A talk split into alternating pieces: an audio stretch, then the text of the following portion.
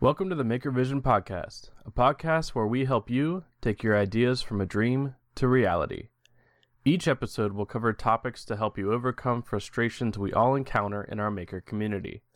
I'm Trevor Wanamaker, a part time maker running MakerExperiment.com, and Martina Miller, who's a full time maker running Naughty by Nature Designs. We've all encountered bumps and pitfalls along the road we call making, and we are using this podcast to help you avoid the same pitfalls.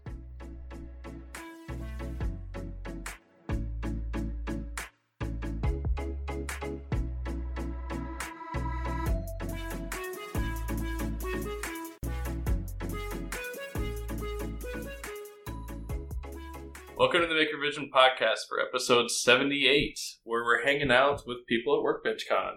And there's one, two, three, four, five, six, seven of us. This is the most we've ever had on one episode. Yeah, we'll see how it goes. So, I'm Trevor. Martina. Chris. Drew Fisher. AC Note. Jeremy from Meadows Woodshop. and Frank with For the Love of Grace. So, how's everybody doing? Awesome. Doing great. Doing good. Good trips in? Nice long drive. Yeah, I enjoyed it. So, who who drove? I drove. I did. Okay. We rode in, we rented a 15 passenger van. We loaded 10 makers, 11 cases of beer, and as much bourbon as we could Why get. are we not in your room? like, we're in the why wrong are we room. not with this room? Because we only have three beers left. So I'm like, I can't drink anymore because I feel bad that I don't have enough for everybody. How long did it last? oh, we, uh, what, last night, I think we only went through about two cases. left. There's There's six- oh, we drank five cases last night. Three or four, I thought. Oh, wow. I was waiting for you to say, uh, it's all done. Yeah. Oh, things really got out of hand, I guess. Not Yeah. Yeah. not that tough. That's not too bad, though. How long was the drive?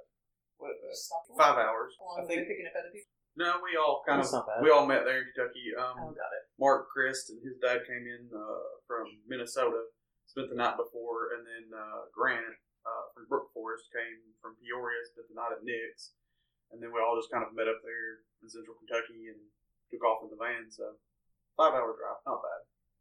That's a really good way to do it. For Yeah. Sure. Yeah, if you're on this side of the country. And I mean, I'm not driving two and a half days. So, Yeah, It's not too bad when you're on this coast.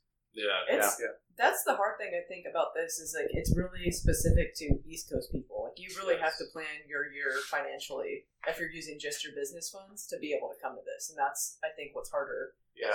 So like Midwest and over to the West, it's been hard for a lot of people I've heard. Well, I know last year there at one point there was, and it might it may have just been like one of those like you get a crowd that big together, one person says something and three people down the line, it's fact.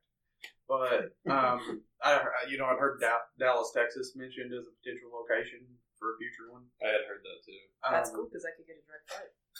Yeah. Yeah. I still have to get a flight. But Yeah, it's a lot more manageable. Because, like, to be honest, I came from California, so my travel is over a thousand dollars for a Yeah. flight and hotel and Right. everything. It's it's an investment plus ticket and everything. So Yeah, at least that's cheap. yeah, no. And then Wow. you know beer budget and everything like that. So oof. Yeah. Yeah. Some of these tickets might be smaller than their beer budget was. oh, I'm sure some Yeah. people. Some. So for ex- even already, we're Oh, like yeah. this is officially day one. Hearing people and their Like registration already- hasn't even started yet. and Yeah. People have spent hundreds of dollars on alcohol day.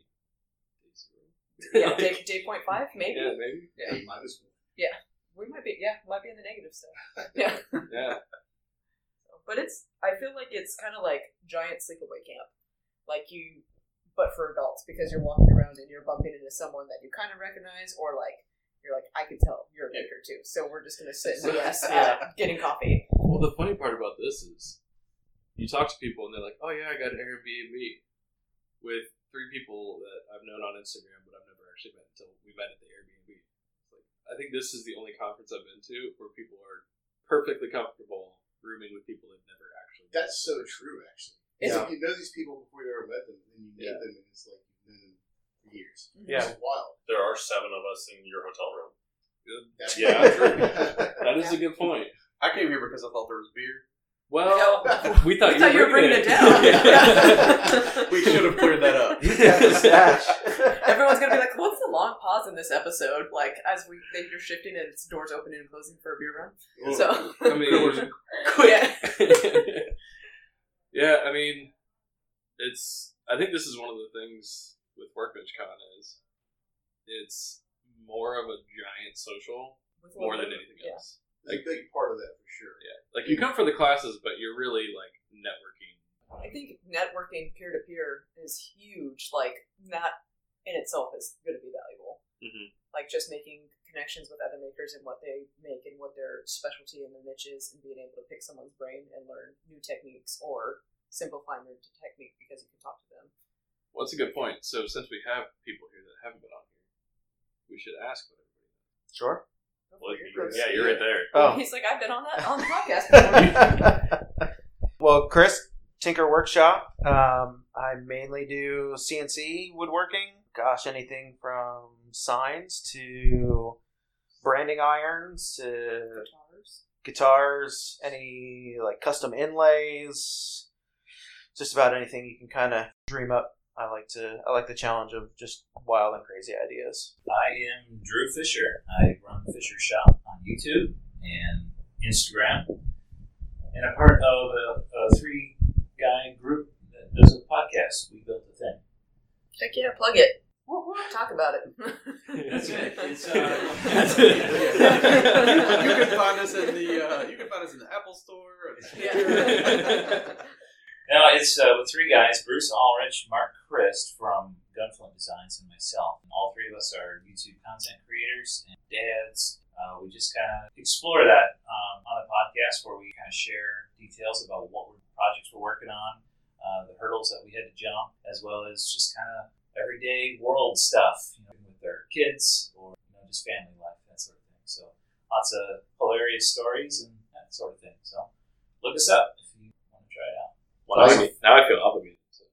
Yeah. Life. we you'll need to check the stats later to see if this is the point where everyone turns off the podcast. Yeah. Jumps over to his, yeah. It's like a workbench con. I think we ratings well, went way down. worked. yeah, like the first few minutes went great, and then Drew called. Well, I'm Alan Canterbury from AC Nailed It.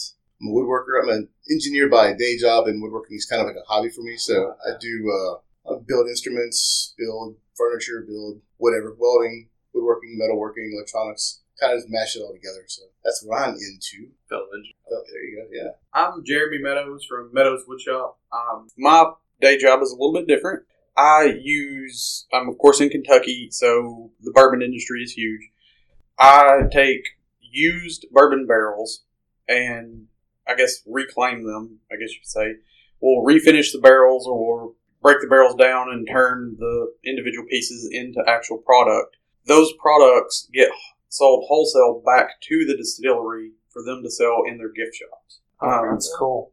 and so we actually just do wholesale orders. We don't have any kind of retail presence. And the vast majority of the stuff that we do does involve a laser. Trevor and I talked lasers for quite a while last year. Lasers are awesome. Yeah. I run a um, Boss 36 by 55, 150 watt. So it's a sizable chunk of my shop, but it runs all day, every day, and I can throw three of those barrel heads in at once. Don't have to go back and worry about changing it for a while. So, you know, nice little workflow with it, but bourbon pretty much. If I had to No, sum that's it not up. bad at all. Yes. Does it come with perks? Yeah. Yeah. yeah, it definitely comes with some perks. There you go. That's what matters. But yeah, it's a it's a different kind of industry. That's cool. I'm Frank with For the Love of Grace. Uh, do a lot of woodworking, custom displays, and also play with the laser here and there. Oh, lasers. Where's They're that? taking over. We are taking over. Yeah, I don't even like lasers. I'm kidding. lasers. I'm joking. Uh, Internet, do not come for me. Get out. well, it's been fun having you. You're like, first you show up no beer, Yeah, then you install and- lasers yeah. just to get out of here. Just get out. yeah. Oh man, but yeah. So I mean, obviously, we came to Workbench Con for some purpose. What I guess my question to all of you is, what's the main coping for Workbench Con? So some of you have been to, And you came back. and So some that's a good not thing. been at all. Yeah, I know. I know. For Alan and I, this is our third year. Mhm. Um, we've been to all of them, and you know, I don't want to speak for those guys, but you know, I come back for the people, for the connections that I make, collaborations on projects that we talk about. Um, it's really nice to meet people face to face and have good, deep conversation. So then that way, three months down the road, you run into some kind of issue and you just need someone to bounce some ideas off of. And it's a whole lot easier to reach out and be like, hey, buddy who stayed up till one o'clock in the morning and drank a little too much beer with me. Can you answer this question? Um, and so it kind of breaks down some of those barriers because we all are pretty much introverts, I think. This is the only introvert convention where people actually show up. It's funny you say that that because. I feel like this is the only convention I've been to where you can awkwardly stand in a circle and nobody like it's not awkward to awkwardly stand in a circle. if that Right. makes sense. It's fairly normal. Like you all Yeah. just stand there like, yeah, we all are really bad at this. But yeah, I think the people tends to be. Yeah, there's you know, there's a lot of good information that flows out too, but you know, inspiration from others. The two big sides of this seem to be the uh, networking with brands and networking with other creators and, and woodworkers and, and people in general. Um, if you're into the content creation side of things, then this is definitely where you want to be to meet and greet with the brands. The opportunities for um, for working with them are definitely plentiful if you're willing to do it and put the time in to make it happen. I think Drew is a great example beside me of of making that kind of work out. For myself, I'm not really dedicated to the content creation side as much, but I definitely like to network with people and, and get ideas and share ideas. And that's the, the big reason I'm here is just to, to meet people and, and share ideas. You want to speak about the the uh, relationship side with brands? No. Moving right along. I love the honesty. Yeah. No, it's I pretty much said it. it my, the first year, I was very reluctant to go because I didn't feel my channel size was adequate enough to warrant me spending quite a bit of money to get down here. I mean, between airfare and the ticket price and hotels and food and everything, it really adds up. And I just didn't. I was very reluctant because I didn't think I was going to get that money out of the conference. So, so I answered the door because somebody was not. I think that's Ethan. Is that Oh, is opportunity right there? Yeah. Segue. Come on, an opportunity. so the, I- I really regretted it after um, deciding to miss the first year. So last year was the first time that I came, and it was the second Workbench Con. I decided to go ahead and pull the trigger, and yeah, it was it was a tough pill to swallow, the cost. But I can tell you, without a shadow of a doubt, I reclaimed all of that after the very first day of the conference. I, I earned it all back uh, with vendor relationships and uh, collaborations that I we arranged, as well as all the new friendships and new people that I met. So it really paid for itself, and now that's why I'm back. It's just for the people, and I don't even really care about the. I mean, the vendors are cool, and it's really neat to see uh, their booths and the demos that they have to, to put on for us. But uh, yeah, I'm back for the Well, now we have to introduce Ethan, who did not bring it up for the class. Never well, knowing this group, I felt like you guys might have already been covered. So. Uh, I'll be we back. we had some, and then we only had three. It's really bad if we're drinking in front of everybody else. Well, I, I guess I don't know if that makes me a bad person. No, you're gonna fine. drink it. Um, yeah. So I, I, I'm just jumping in. What are what's uh what have been So talking basically, we said who's all here and what we do. That's Okay really the only two parts that were like person specific. Oh, and, And then why? yeah. Like here. It's basically just my name's Ethan Carter and I'm awesome. and everybody likes me, and this is why I'm here. um, all right, yeah. So I'm Ethan Carter. Um, I'm on uh, Instagram and YouTube as Ethan Carter Designs. Um, and I'm a, I guess, a maker content creator. You know, as probably we've all said, or many of us have said. Uh, I guess I'm probably best known for leatherwork at this point. Um, I do a little bit of everything, um, but uh, leatherwork is kind of seems to be where I've been focusing lately, and what's uh, really kind of resonated with the audience. Um, and I really enjoy doing it. So, uh, and then uh, yeah, I came. Le- this is my second year. I, came, I missed the first year. I started Instagram uh, two days before the first Workbench Con, um, and immediately, and I hate this term, but immediately had FOMO. You know, um, and so it was. I think the first year I was watching it, and I was like, I'm going next year no matter what. And went la- last year, and it was such a good time.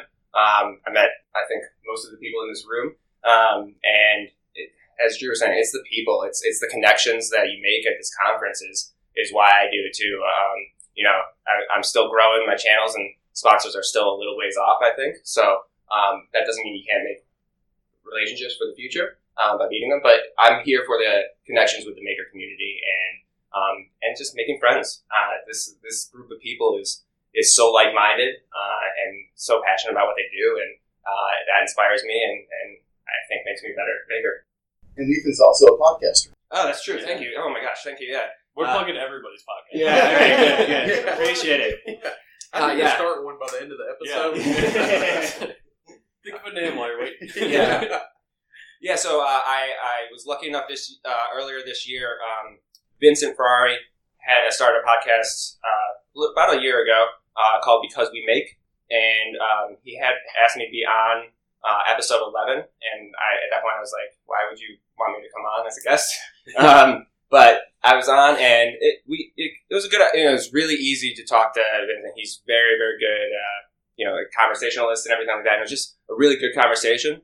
Um, and so I think it was the next morning he texted me and said, you know, I'm just, you know, I'm not 100 percent sure, but if if I was to bring someone else on, I'd love it to be you. And um, would you come on as a co-host? And since then, I've been we've been doing it almost every week, taking a few little breaks. Uh, but yeah, it's a, it's a I would say it's a making hangout kind of podcast. It's um, it's very you know not very structured and topics kind of flow, but we do try to give some tips for um, you know branding and um, shipping and just a lot of the kind of small business information, but also just kind of how to get out of ruts uh, when you're when you're stuck in kind of a feeling like you're doing the same thing or burnout or those types of things. We uh, both of us deal with that a lot, so we try to kind of be open and honest about that, and hopefully that uh, helps others as well. So, but yeah, it's more of just kind of have it in the background, come hang out with us for, for an hour and a half uh, every week, and yeah.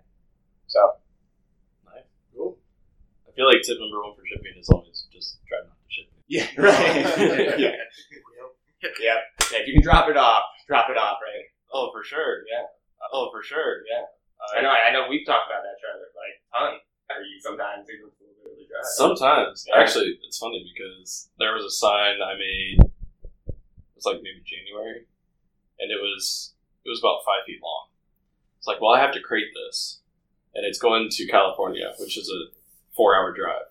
I'm just gonna drive it, so I drove it, Yeah. and because I knew it would make it. Yeah. We were already going to California for something else anyway, and Right. it was kind of on the way. I was like, I'm just gonna drive it. I know it'll make it. It'll give me peace of mind. Well, And- and, and it- I mean, it's also avoids the potential of it getting damaged and having to Oh, cost for more sure. to replace it, right? Mm-hmm. Well, that's the worst part. Is like it took me like eight to ten hours to make it. Yeah. I really didn't want to make it again, so it's like, well, we're just gonna try this one. But I've, I mean, I've had to ship some, and they break them, and you have to remake it or refund it or whatever. we uh, we went through that. Oh, maybe I guess back early summer.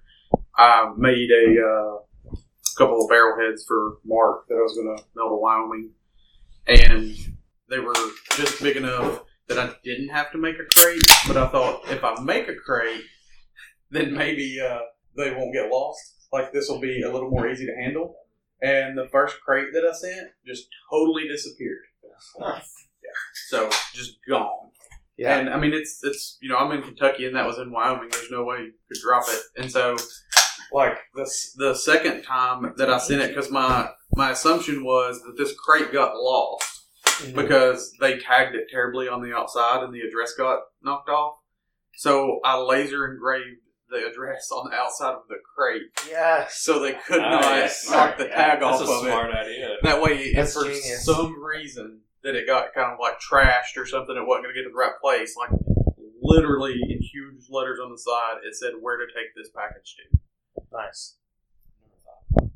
Yeah, it was. It was frustrating. Well, I bet. Yeah, Yeah, I just shipped my first crated item, and of course, it showed up damaged on the other end. So that was I think I fantastic. saw that. Yeah, and I mean, I I built like I I made the sign. It was probably about three foot by five foot, and I mean, bubble wrapped the heck out of it, extra on all of the edges, and I made the crate to fit perfect, like edge to edge. Like this junk is not moving around, and sure enough, right on one of the edges. It got. They, I mean, it looked like they just threw it. They don't care. Yeah. Well, the, the the crate itself was fine. I ended up finding out the crate was fine. Hmm. So I don't know, just the way they handled it, hit a big speed bump. I don't know. I had one where I didn't pack it well enough and they broke it. So the next one, I bubble wrapped it. I surrounded it in foam in two layers, surrounded it in like cardboard, and then put it into a wooden box. And that one still had damage. Like, how does that even happen? So interesting tip that my local UPS store told me, and I don't know if this holds true for everything, but if you do a wood crate on something, still put it in a cardboard box, or at least wrap it in cardboard and tape it up, because it, especially if it's you know a smaller size, let's say under three by three. Because if you take a cardboard box in there, then they're only going to ship a standard box by weight. But if you take a wood crate in there, it's automatically going to get a specialty item charge. So you can save yourself that charge just by putting some cardboard around it, which is Ah. kind of ridiculous. I didn't Yeah. even know that. Well, I got a question. Have you guys ever thought about making signs out of bubble wrap? I feel like that would solve a lot of problems. you know, the thought has crossed my mind that foam only signs might Yeah. not be the worst thing in the world. I think bubble wrap signs would have like a very limited lifespan once delivered, though, right? Yeah. Yeah, foam, it becomes a- foam density, like Like, oh, it's a beautiful I sign. mean- pop, there you go. pop. Now, Trevor, am I right? Was it earlier this year you, you went round and round and round with FedEx over some shipping? UPS UPS. Okay, I could I could remember. I remember it was like, for am I- six months. yeah, like you were trying to dispute it, but they were like the customer needs to dispute it. It was like Yeah, some like so big back and forth. that happened. It was like six months of like that whole period was like six months long. Oh. But they so I sent a sign, I insured it, I shipped it with them. I it was one of those ones like I bought a box from I think Uline or something because UPS and FedEx are really big into the your car, your cardboard box has to be like rated with the rating stamped on the box. So if you don't have that, they're less likely to reimburse you because if you make your cardboard box out of just sheets of cardboard, it's almost like automatic denial because your box didn't have a quote unquote impact rating or whatever they call it. yeah, man, that was great cardboard. I got it behind the grocery store. Yeah, exactly. So like I packaged it, they got there, they damaged it, and it was a an acrylic sign, and they like chipped it. So it wasn't like repairable because it actually like chipped the corner off. And the piece in it got lost in the package somehow. And then I filed the claim. They said, "Oh, your client needs to file the claim." I had the client submit pictures. Uh, and they're like, okay, we're reviewing it. A month went by. They're like, we're still reviewing it. Another month went by. They're still reviewing it. Then I started calling them every week. And eventually, like two months later, they finally like, well, your client has to submit the original packaging. I'm like, it's been four months. Nobody's gonna hold on to the original packaging for four months. And they're like, well, we don't know what to tell you. I'm like, okay, well, I'll try to get a hold of them. And they said, okay, they still somehow have it. Like, you can go pick it up. And they never went and did it. Never went and did it. That another month went by, and the guy's like, "Are they ever gonna come get it?" I was like, "I don't know." I called, and they're like, "Oh, we already tried to check with him, and he was never available for pickup." Like, what? He's telling me he's been available this whole time. Like, well, that's not what we have recorded here. I'm like, just Wow. just deny it. Like, it's clear you're not gonna approve it. Just deny it. Like, well, we can't do that until it goes through the process. So like every week that month, I called him. I was like, just deny it, just deny it, just deny it. And then the last one, I finally lost it. I was like, it's been six months. It's been like forty calls. Like I'm done. Like just deny the claim. They're like, well, sir, we can't do that. And I just went, "Can deny the claim. And they're like, sir, you don't need to use foul language. I'm like, would you deal with this for six months and then not have you know and still have patience to deal with this? And they're like well, no, but that doesn't mean I'm like, just deny the claim. and like two days later, it got denied. I'm like, why did it take so long to deny it in the first place? That's one of those. Even if they approved it and sent the money back. It's like so much aggravation that you just want to go buy something. Well, you want to go buy Yeah. some fireworks with the money and just let that stress out. So I stopped using them at all unless the person that's ordering the sign has an account and specifically wants me to use that. So are you just primarily using FedEx or I, I actually use pirate ship. okay? Yeah, I think uh, Drew was okay. Yeah, I started saying I knew one of you guys. So I use that for most things. Yeah. There are some signs that are, you know, two feet by three feet going to Virginia that Yeah. it costs like eighty bucks through pirate ship even. Right. And then FedEx will be like fifty, so I'll ship it FedEx. So what is pirate ship? Is that It's like a- kind of a It's a Yeah, I haven't heard of discounted USPS. So they've got some deal with USPS where it's all discounted rates versus the Hmm. going in the post office, It's- and even versus like USPS online. it's kind of like Etsy and eBay where they get a special price because of the quantity that they ship. Pirate Ship is just a alternative that you don't actually have to pay a monthly fee for. Mm-hmm. So hmm. instead of the other ones like stamps.com or whatever that make you pay a monthly fee, you can ship one package a year or a hundred packages a day, and you still get the same discounts. That's awesome. The only difference there is if you insure your package, like the first hundred dollars of insurance is covered by USPS still, Mm. and anything above that is covered by some third party they deal with. okay. So if something breaks, like it's kind of a pain to deal with that whole issue. But the shipping rates are far cheap. Like even if you do flat rate boxes through USPS, say one's twenty bucks, theirs might be like sixteen. Okay. So you're saving a few bucks every time. Sure. So for people that didn't know, pirate ship is a good one. Yeah, I'm gonna check that out. And they'll inform you if you're on a certain size. Mhm. When you go to ship, it'll tell you, hey, try, have you thought of shipping it in this box? It'll be cheaper. Yeah. And Oh. sometimes I'll repackage. Do they give discounts if you talk like a pirate?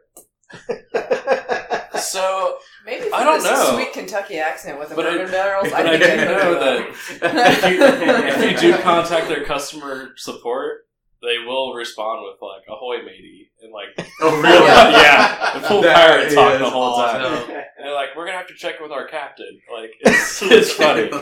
Are you happy with the service today? I think Yeah. they've even said that. Oh, really? yeah. Well, I mean, if if you're going to name a company pirate ship, you might as well lean into Yeah. it. Yeah, they did.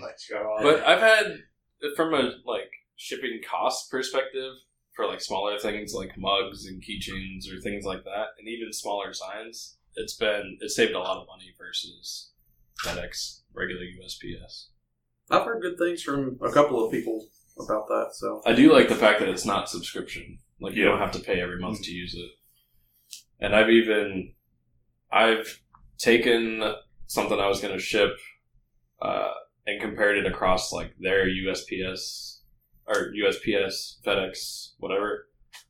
Uh, and most of the time they're cheaper if it's under like a 12 by 24 size.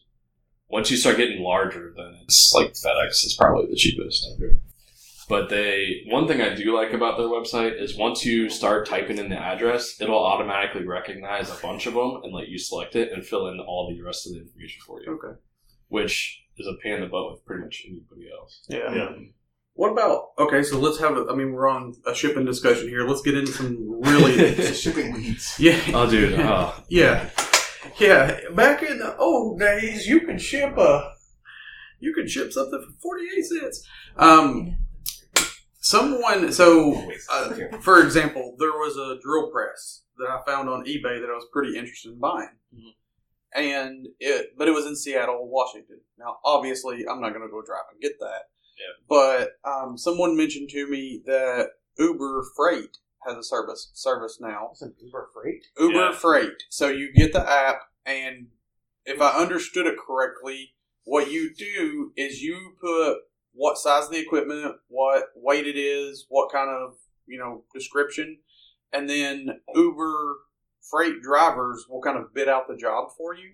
They'll pick up the equipment and bring it to you. But I've, I've yet to meet anyone who has tried this. I need 'cause- to buy a box truss. So I haven't, I haven't tried that yet. I heard it exists, Huh. yeah, but I haven't. I don't typically like have to crate ship anything. I think Someone's I've- gonna I think to I've- bullet. Yeah, I think I've only out. ever had to do freight shipping one time. good news, bad news, Drew. We're going to get you home, but you're no longer flying. Here's the test case. Inside perspective. Uber freight you to Michigan. We'll put holes in the box. Don't worry. Hopefully they don't tape them up with stickers. Yeah, they might. You never Here's a bag of peanuts and a Capri Sun. Yeah, you can also avoid all of this if you just don't sell anything. That's I what mean, I mean, it's an yeah. option. I Here's deliver a great only business. deliver. Yeah, right. That's all. that is a great way to stay in business. Yeah. Yeah, there, there's the there's the solution. It was in front of us the whole time. Yeah. You know, sometimes though, it's not the worst idea. Like, Well, there's been times I wish I hadn't sold something for sure. there have definitely been times when and I think we've all probably had this, where you take on a job thinking it's going to be an easy one, mm-hmm. and then it just it just gets worse and worse. Whether it's like something got screwed up, or the client is being particularly difficult, Yeah. which I'm sure we've all had, or whatever it might like breaking things in the mail, like Even just coming to you, the material breaking in the mail, Oh, yeah, or, Oh, yeah, right. Yeah. or that color didn't match what it looked like on the screen. And I will say, cer- certain suppliers are really good about handling that, and they'll be like, "Just hold on to whatever you have. We'll send a brand new piece." And really, it's like, okay, only a corner was cracked. Like most of it's still good, Right. and they will replace it. And then there's some suppliers that are like, "Well, that's your problem, not mine." You're like, well, actually, no. Like, It won't be your problem in the future. either. yeah, like, I won't be using you anymore. We were you talking about, you know, kind of that fresh frustration and stuff that kind of comes through in some of those projects, and like, you know, don't sell anything. But have you have you saw? And I can't remember where I saw it at. It was a graph that was um, the life cycle of a project as a maker, and it was like really excited, and then immediately like, I hate this. Why did I take it? I didn't know someone put my life on a graph. Yeah, Like, yeah. that's and then it, and, and, and then it's like, oh, that went kind of well, and it came about halfway up. Yeah, it Yeah. tracks out for a little while, and then something goes wrong, and it just bottoms out. And it's like, I hate my life, I want to die. And then it's like project completion, like I'm a magician. like, but it's really I funny can do this again. I do remember that graph. yeah, but I mean, it, it applies Well, to everything I think we all do. I think when you take yeah. on a new project, it's like I'm so excited to use new skills or learn new skills, and like this is going to be awesome. Then it's like, dude, what did I sign up for? Like, why did I Yeah. think I have this talent? Or like, you know what I mean? Yeah, like I don't know how to do double French dovetails. Yeah, and then I don't even know what it's that like- is. I now I have to because I said yes. I have to buy a four hundred dollar tool just to make this happen. Like what? would- Yeah, I'm actually okay with that part of it. yeah. you're on now negative on this Yeah, that's- project. See, that's yeah. when you go home and you're like, honey, Yeah. I need to buy a tool. and this is the no reason why. Yeah. I don't really have a choice. I already it. said yes. It's actually your friend that I said yes to, so I can't say no to Yeah. them now. Oh, yeah. It just- a three hundred dollar project. Yeah. It's going to cost me six hundred dollars in tools. Yeah. we're okay with just it. Yeah. breaks my heart that this is But cutting into the of all profit the orders margin. we'll get now because of this one, and it never, Never happens again. again. Yeah. Uh-huh. Well, I do have to ask the question to everybody. Have you ever gotten the, the response from a client where you give them the quote and their response is, that's going to be too expensive. I'm going to need you to get it lower. Have you ever had that? Hmm. Really? Well, I, Am I the only I, one? I just get ghosted. I'll sell enough. I've get ghosted Yeah. too. Yeah, same with me. I don't know that I've gotten it that direct. I've only had it that direct maybe twice. Okay. Yeah. And it was typically from people that were like, I want this four foot by four foot sign and I want to pay 50 bucks. I'm like, well, obviously that's not going to happen. Yeah. So I'm gonna get I'm gonna get a really crazy technical answer here on this because that's something that aggravates me within makers, artists, like builders, people who do things by hand. Mm-hmm. So uh, in a previous life, um, I was a lender at a bank, and one of the things um, is you know commercial lending as far as interest rates go is pretty much the wild wild west, right? Like commercial is very different than consumer. So one of the things that we used to have a lot of deep discussions about is you never want to be the low cost provider Yes. because then you're going to attract the customers who are automatically seeking that out. The customers who want to demand a lot for very little. Mm-hmm. You don't want to be the highest cost person for obvious reasons, but you want to find that middle ground where you're providing a better value for a fair price to both you and the customer. And like that's very hard. The folks who say, I need that, but I'm going to need it cheaper, the response is automatically, I'm not your guy then. That's all I've done Yeah. yeah. Yeah. that response. Can I just drop this mic now? Yeah. and, and episode over. That one's Yeah. yours, so go ahead.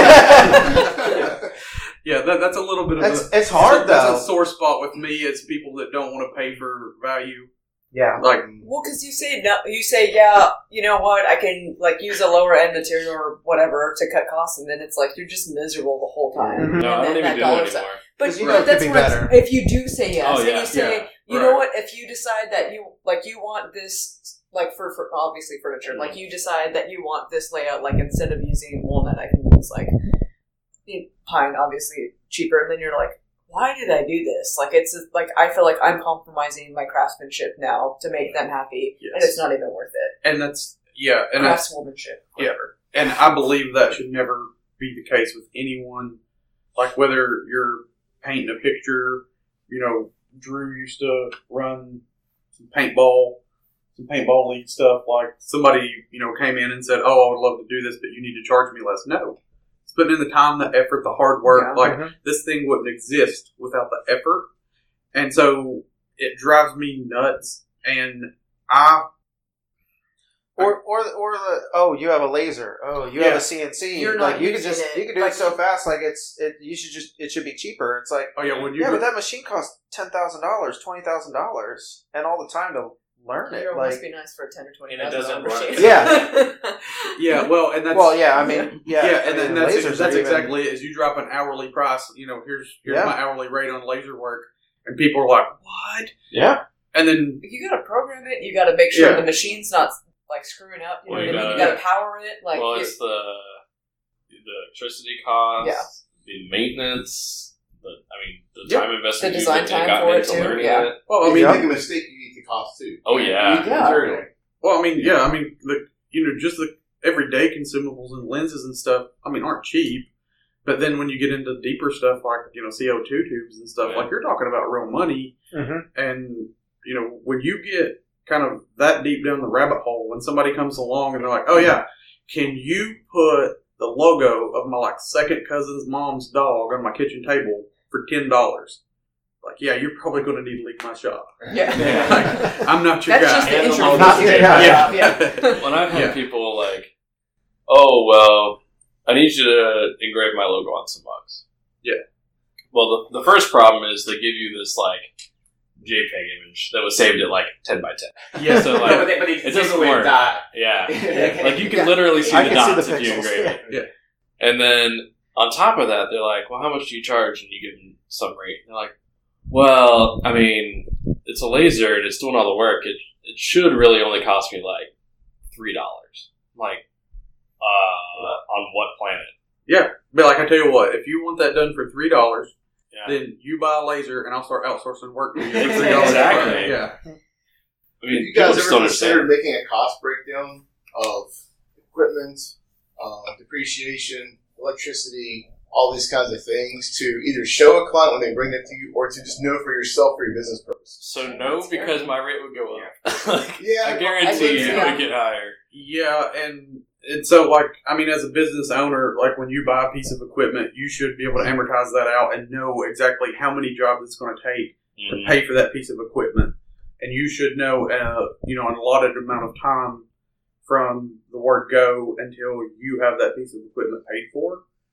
But you base your rate a little bit off of that, but your rate should be market based. and that's exactly right. Yeah. So there, I mean, and for laser work, I've seen anywhere from like twenty five cents a minute, which is absurdly cheap, all the way to like five dollars a minute, which is absurdly expensive.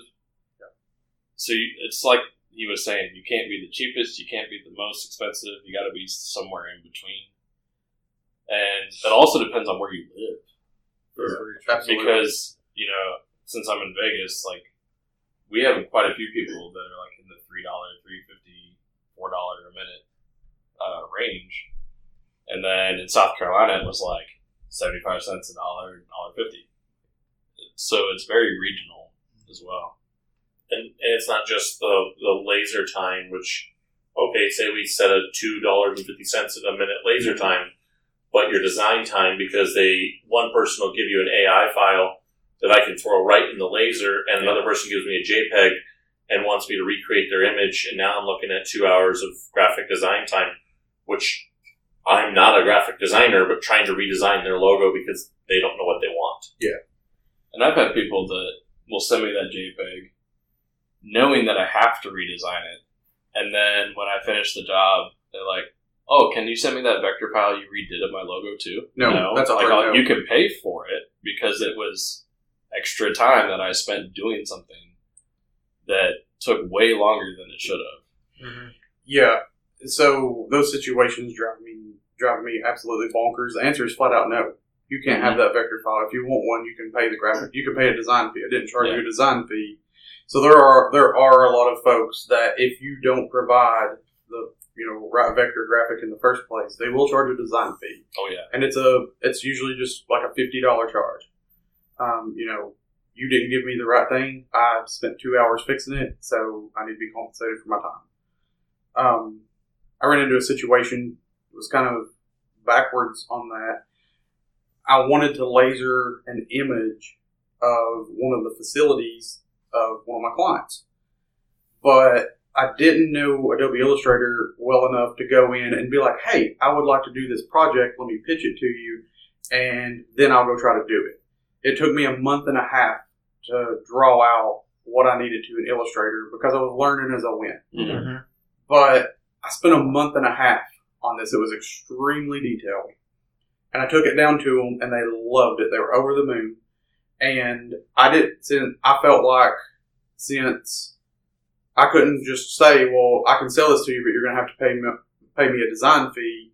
So I said, "I'll sell this to you, but they're going to be a little bit higher than normal because I need to make up my time for design." They were completely comfortable with that. Mhm. We ran into a situation later. They liked what they liked what I had drawn out so well that they shoot me an email. They're like, "Hey, we would love to put those on T-shirts. What do you think?" And they were wanting me just to sign off on, be like, "Yeah, just go ahead and use it." But they wanted me to send the file. And see, that's the beauty is I hold the file. It wasn't one that they had given mm-hmm. me. So I called around to a couple of my graphic designer friends and said, "Let me tell you the scope of this job. Let me send you pictures of what it was. Let me tell you kind of how it's done, how much money I've recovered from my design already." Then they they all fired back and were like, "Yeah, I would charge twenty five hundred dollars for that art project." And that like I got that, that long, yeah. I got that from three different people. And so my pitch to them was, all right, guys, I had it appraised essentially. $2,500 was the rate that I was given. I've already recovered 600 off of sales. I'm like, so to be fair to you guys and to be fair to me, I'll just let you purchase that artwork with full rights for a thousand dollars. And they countered at 500 and I didn't respond because I thought, like, You ghosted your own client. Yeah. Oh, I like oh, How that, good yeah. did that feel? That's how that Like- I've never ghosted my own client. Yeah, yeah, no, no, no. I, That's double Yeah. drop. no, no, I didn't respond to that. And then like next time they ordered something, I made a delivery. I'm like, yeah, you. I'm like, you know why I didn't respond to that? They're like, oh yeah, oh yeah, we're, Oh. we know. well, at least they still ordered. That's yeah. Had you Yeah. ever thought about countering with like a royalty off of each thing they made? Yeah, we we had that discussion, but this particular deal they weren't interested because Mm. the problem in that becomes then, from my perspective, my- I'm trusting them to track that. Also true. because I don't have direct access to their sales numbers. So, um, you know, it's one of those things. Like as long as you trust your client, that would be great. Um, if it's some you know nice working partnership you have, do that. Um, from my perspective, it was a cleaner deal if I just completely released all the rights to that directly to them for a number. And the deal was part of the deal from my perspective that I offered them is if you guys take this deal at thousand dollars, then my price on those items I am making for you drops down because that's fair. If I charge you Yeah. more to recover, then fair's fair. I need to drop my price. So that was part of the deal too. I thought that was an extremely fair deal. If if I'm gonna if I'm gonna give that much and they're gonna give none, yeah. then I'm I'm very Dude. I'm so to deal proud of you for But ghosting Yeah. this, is, this is like what I feel like is one of the biggest benefits of being here too. Is like you can literally pick anyone's brain about how they're running their, their mm-hmm. business or their side hustle and learn from their like experiences and what's working right, and like don't do the mistakes they did.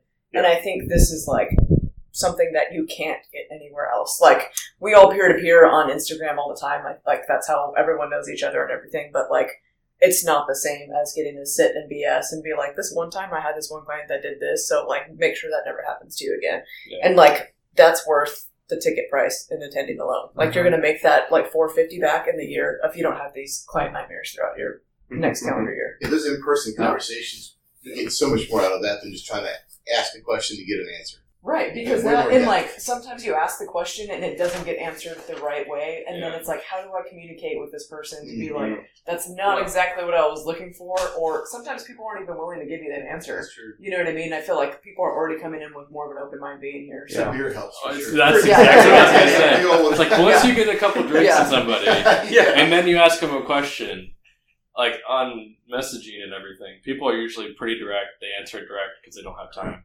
They're here. They're here to have a good time.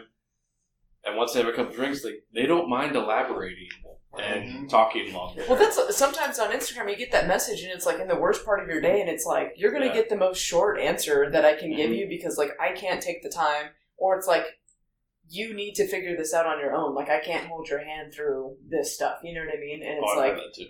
that's it gets hard because like I want to be able to answer everyone's question that I get, but sometimes I'm like. Do you make stuff? Like I don't understand where like, this question is. Like you know nothing about any of this, and it's like So what's CA glue?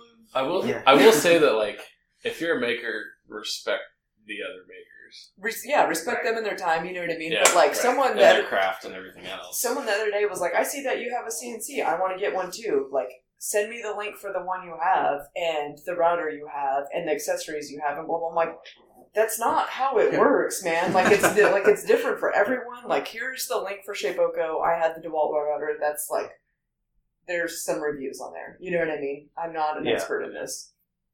Yeah, yeah. Here's the CNC I have. Here's the router I have. Here's like files of everything I cut, and here's a Yeah, client Yeah, list. and here's all the bits Yeah. that I, you know Oh, what? Why here's don't you take my bits? while Go we're at ahead it. and take my Yeah. bits. I'll get new Yeah. ones. Take Like, your Like, client list. You should definitely call and underbid me. Oh yeah. Well, I mean, you've heard this story. Like I've had people pick my brain about signs and like glues and paints, and like one person did that for like days. I was like, "Are you wanting to order a sign? Because you started out like wanting a quote, and now like what's going on?" They're like, "Oh no, like I make signs too. I'm just trying to figure out how you do it." Like what? Like, like be upfront about see, it. Instagram needs to get like Facebook Messenger where you can just hit that request money button Yeah. and like, be like here's your Oh, answer. yeah. Now I'm requesting twenty bucks for my design time through you.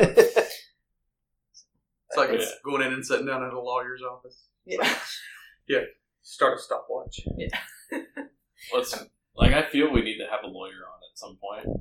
Oh, not only for that stuff, but also the Yeah. copyright stuff. Well, Yeah. so Caleb, uh, Caleb is not a practicing lawyer. He didn't Yeah, sit yeah. for the bar exam, but he has we a talked last year, but he has a law degree, um, and so Caleb, Caleb can. I mean, obviously, he can't give out legal advice since he's not a lawyer, by state, too. but he, yeah, and it, it, it is a very variable thing. But he can definitely give some really good insight. So he would be somebody great to talk to. You have to catch up with him again. Uh, it's it's funny because I think everybody that went to uh, his class that he did last year on you know law for makers um, came out and immediately was like, "Oh great! If I don't start an LLC, I'm going to lose my business." That's Like, all, all- yeah, all the That's, time. yeah, I'm not gonna lie.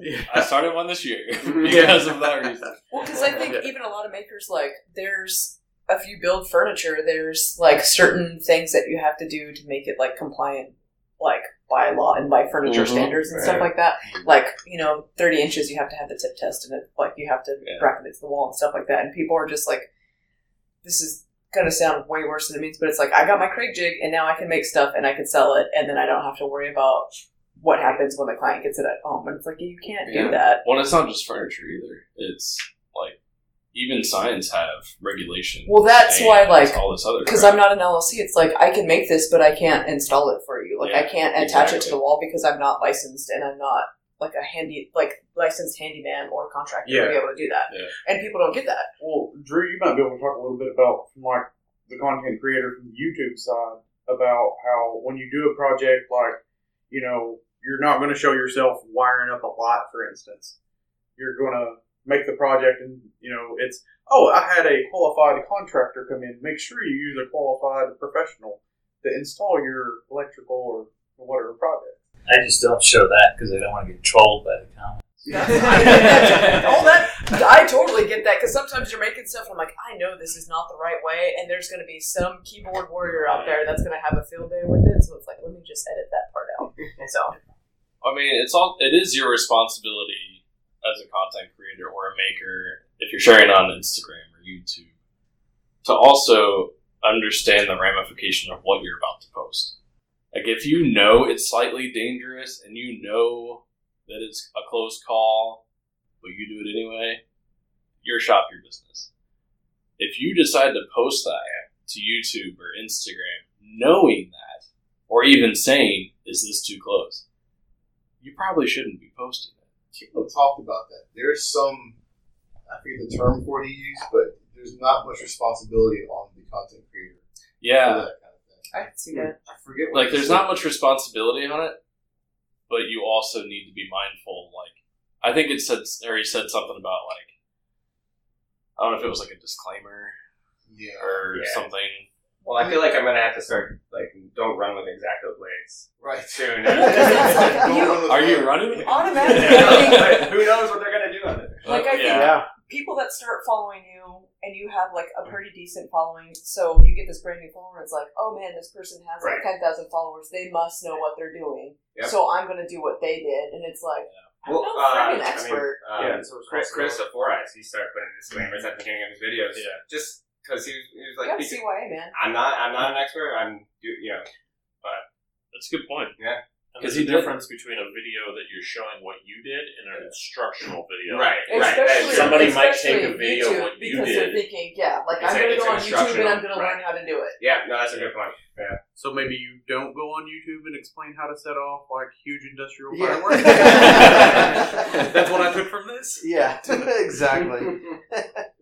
So we, we had a new business idea for you. Okay. You you design things and then you make them, and then you purposely blow them up. Yeah. I like that.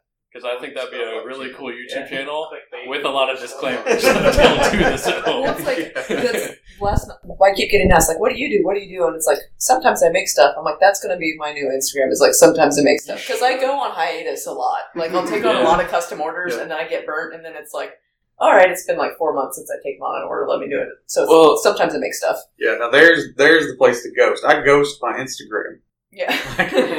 Like I come back and Instagram's like, who Oh, are yeah. you? yeah. Well, and it's important to like know your priorities, right? So if you have a bunch of orders, and because I've had people like, "Oh, why haven't you been posting to Instagram like whatever week it was?" It's like It I'm doesn't make you busy making like eight signs. Like Yeah. I do it. 'cause- Instagram doesn't make me money. I do it because it's fun. Like I Yeah. like, I literally like, I like to sit and edit my videos and post them, and I think they're Yeah. fun and stuff like that. But there, I don't get jack financially for it. Like Oh, I get to use it as a portfolio, and I'll get Mhm. hit up by clients and stuff like that on there. Like, but it's not like Instagram's like, hey, you had like a thousand views on this video. Here's Yeah. here's five dollars. like sure. Yeah, you know- eventually, like brands may be like, "Oh, okay, yeah, I see you're doing well. Yeah, Like we'd like to give you product or whatever." But I mean, like, you shouldn't feel obligated Mm. to be posting every day just because you think the algorithm's gonna like it. Which, let's face it, Instagram algorithm doesn't like anything. I do. Right. It's like a giant maker's instant messenger these Yeah, days, which I like it for. Well, and, and I, I talked about this actually like two weeks ago on, on our podcast. Go ahead. Um, Did you name it? Yeah, well, yeah. Okay. Yeah, yeah, yeah. Well, no, I, I, I, had, I forgot, and then Yeah. someone told me Good, because good, I'm horrible about It's that. called- Well, let's drop it again. Yeah. Yeah. Because we make, right? Yeah. It's called it's called We Built a Thing. yeah, yeah. I wish. uh, Um, no, so I, I talked about this because uh, you know a good week for me is posting three times, and It's But- hard and which is and, but that's a good week for me. Yeah. And and there was a period of time when I was trying to post five times a week, and you know, and I was personally just unhappy with it. You know, I wasn't I wasn't enjoying it. I didn't what I was putting out wasn't resonating with people, and so yeah, the algorithm might benefit from that, but I think my lacking of quality content and and the, the followers that you got from that I got from that were the ones that were going to disappear later anyways. So I found that it's much, I'm much happier and much more engaged if I could, if I don't worry about that every day. But that's not to say that there isn't that I don't still feel that pressure sometimes. But Well, that's like I messaged Trevor at the beginning of February, and I was like, I think I want to post from now until Workbench Con, so my feed looks like super solid. Yeah. And then Workbench Con releases that whole like, this is what you should be posting daily. I was like, oh look, they took the thought out of it.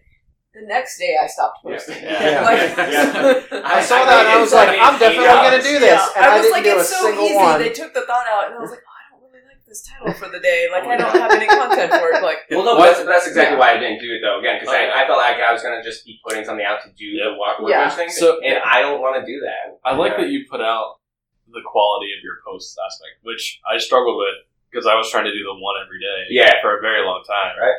And you can like you can tell. that it's well, not it also quality get, like it's hard because it's like everyone tells you you can, you know post every day and your channel's going to grow and like Yeah. you're going to start monetizing and blah blah blah. So you get that stuck in your head, and it's Yeah. like, but for what? Right. Like you get a free tool, whatever. It like Yeah. you know what I mean. So like it's hard when you're coming up. Like it's like oh this channel's big and they're getting free stuff and they're doing these unboxing videos. So then it starts to mess with you and you're like, well, why am I not growing? Why am I like taking a picture of my drill and it's not getting 400 likes mm-hmm. like so and so? You know what I mean? Then it's like or a screw head getting like four thousand. does it Yeah, does it never- freaking matter? Like No, So- absolutely. Well, and it's also like the type of what what do you want your account to be? Because I mean, there are there are people that just like seeing new tools and stuff like that, and that, there's nothing wrong with that. That would not be my channel because I Yeah. don't have a shop big enough for tools. You're right. So, um, so for me, which is what happened when you went to He Delta. has a hammer, Yeah. a we thought you screwdriver. went Yeah. to Tool Delta. Yeah, like, yeah. He doesn't even use tools. but no, but so my you know my my thing is I I like I heavily do videos, short little Mhm. videos of projects, and again, that's what makes me happy, and that's what people expect. I think now from Mhm. from one of my posts, and so if I'm doing a tool post, then it's not going to make sense either, right? It's not going on brand. You're like It an makes exact sense. open Yeah. sponsor. Yeah. Yeah, exactly. that I will take. I'll Yeah. take. That's I think the best thing to do is definitely be yourself and do what you want to do, and not try to imitate Right, other people. hundred percent, because you're, you're gonna. That's But what you burn what, out. that's and what that's where you separates you, and people don't Mhm. realize that. Right. Like Right. you do, like I don't think I follow any other leather worker, and that's why I like your channel so much. Mhm. You know what I mean? Right, Like it right. separates you from Oh, everybody else. Absolutely. The reason I love his channel so much is the useless leather project. Yes, exactly. That's I mean, there's obviously that jealousy too. That it's like, oh, you can just sit and make whatever you feel, you Yeah. like making. Yeah, it- like, it- I love cool. those projects. See, and, and, and I, I was like, I'm gonna keep doing them. It's like it's ridiculous, but I'm gonna keep doing them as long as people. They're fun. Yeah, He's like, fun, gonna, yeah. he's gonna have like leather socks. I enjoy it. soon. Yeah. Like, Leather yeah. New YouTube video. Yeah, Le- leather leather socks. socks. It's really unreadable. That's like, He prototyped some leather Yeah. underwear, but they really changed. It. I figured it was more appropriate from someone else if they said that. oh, don't worry. yeah. well, you know, we're you kind of talking about that. So this is where kind of the delineation in my mind comes in. And we've had some conversations. I think Drew, we might have had these conversations back in December that um, while we were in Wyoming as a group, there are some makers who use social media to make the things that they want. So having a channel, Mhm. having reasons to post to Instagram, having reasons to make YouTube videos is a way to enable them to make cool stuff they like. Ethan uses his Instagram to make the cool, fun leather stuff he wants, right? right. But then there is a group of people who, if you say, What's your goal? they're not going to say, Oh, I want to make things. Their goal is, I want to be a content creator. So the making things is an avenue to create content, Mhm. but the content's the goal. And Yeah. so that is the one thing I've noticed, like, especially being in this conference, I feel like the majority of the people that I tend to stick with, like, would be doing whatever projects they're doing, even if Instagram and YouTube didn't Oh, yeah, exist. for sure. Yeah. But there is a large group of people who, if, you know, painting butterflies on little balloons out at the park could make them insta famous, they wouldn't be at a maker convention. And that's that's a very unpopular thing to say, but it's true. Mm-hmm. There are a lot of people here who are using this to generate content. They want to be a content creator. That's fine. You know, hey, great. If that's what you love, good. If you can make a living at it, great. I'm really happy for you. Not gonna watch it, but Yeah. great. Do it. Like you know, live in that space. Totally agree with that. Well, gonna run, run into the after show. So this hasn't an been a after show? giant after. Yeah, I this think is- it's been the whole thing's It basically has Yeah, I think you guys have to start the pre-show Yeah. now. Yeah. Yeah. Well, you know, now I think it's time to kind of figure out, uh, well, not only like have discussions about businesses and what we do and try to figure out how to collaborate with each other. Which I mean, this is the first time I've met Ethan. Yeah. And we've talked for Uh, like daily, basically. For For, months. yeah, and He's slightly overrated. I will give it is to so he has like the most ridiculously famous loyal here. following. It is insane. like you have this, we call it a cult following. We do, yeah. like the fans of Ethan Carter, like they are probably going to ask you to sign their docs. Like well, so It's- where you don't usually see Trevor's not uh, this blushing that I've got Yeah. going on right now. no, I, well, again, I, I was talking about it last night though too. It's I, I do think it's super important to remember where you started and and how much it meant uh, for someone to to take the time. I mean, I was talking to someone that was asking me how to grow their YouTube channel, and I was like, "You you let me know when when because I need to know that. 'Cause I mean, I, I mean, I have, I have 500 subs, which I'm super pumped about, but I've just started. I don't know, but at the same, so I could have just said that, but I said instead of that, I said, "Listen, I don't know much. I know you know just what others have told me. Let me. I'll I'll check out your video and see if any of the things that I've been told you're not doing. And you know, it took me five minutes, and and I gave him one tip that I knew, and to me, like I remember the people that did that for me for when sure. I was coming up, and I think that's I, I think it's important to kind of give back and be See, part of the that's- community. think That's all the stuff- Point. like all the stuff where I don't mind answering those questions Right, or taking the yeah, time because right, you're yeah. not holding their hand every. Exactly. Like at some point, it's like I had to live and learn. You got to live and learn. Oh, too. absolutely. Like you know what I mean? But right. It's the right balance. Yeah. yeah. Right. I mean, it's better than the opposite way where you just blow the person off Right. Yeah. say, "I'm too good for you." Yeah. Like I've seen a lot of people, and there's a there might be a few of them here Yeah. that you ask them a question and they're like, "I don't know you. I don't care about you." Like, If I it was later in the day, we'd probably be name dropping, but it's still I'm not going to we'll name drop anybody. Yeah. but but you get my point. Like you're going to see the gambit of people, like the super helpful people, all the way to like I don't have the time of day for you. Right. well, and, and it's- it's, I mean, again, there's been times when people are like, I'm, I'm super busy right now. Like, Mhm. can I get back to you?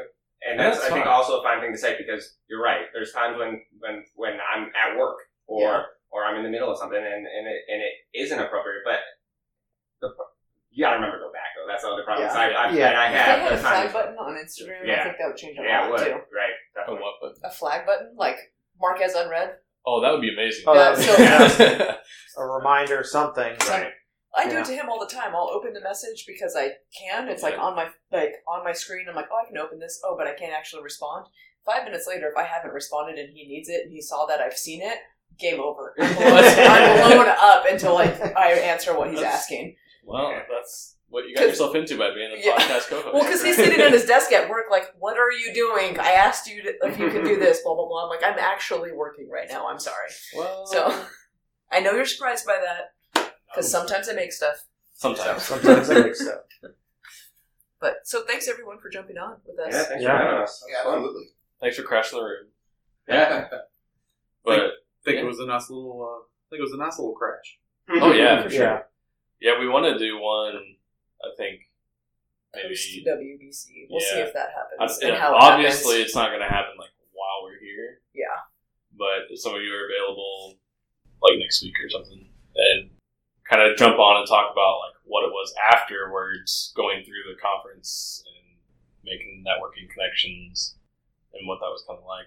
If if we're all still speaking. Well, that's, Yeah, we'll see. It's still early. yeah. Well, I started to say like you're going to do it at the end. Like no one has a voice at the end of this Yeah, conference. yeah, it'll be like well that and on the last day. Let's face it, like most people aren't going to be coherent enough. Yeah. Yeah.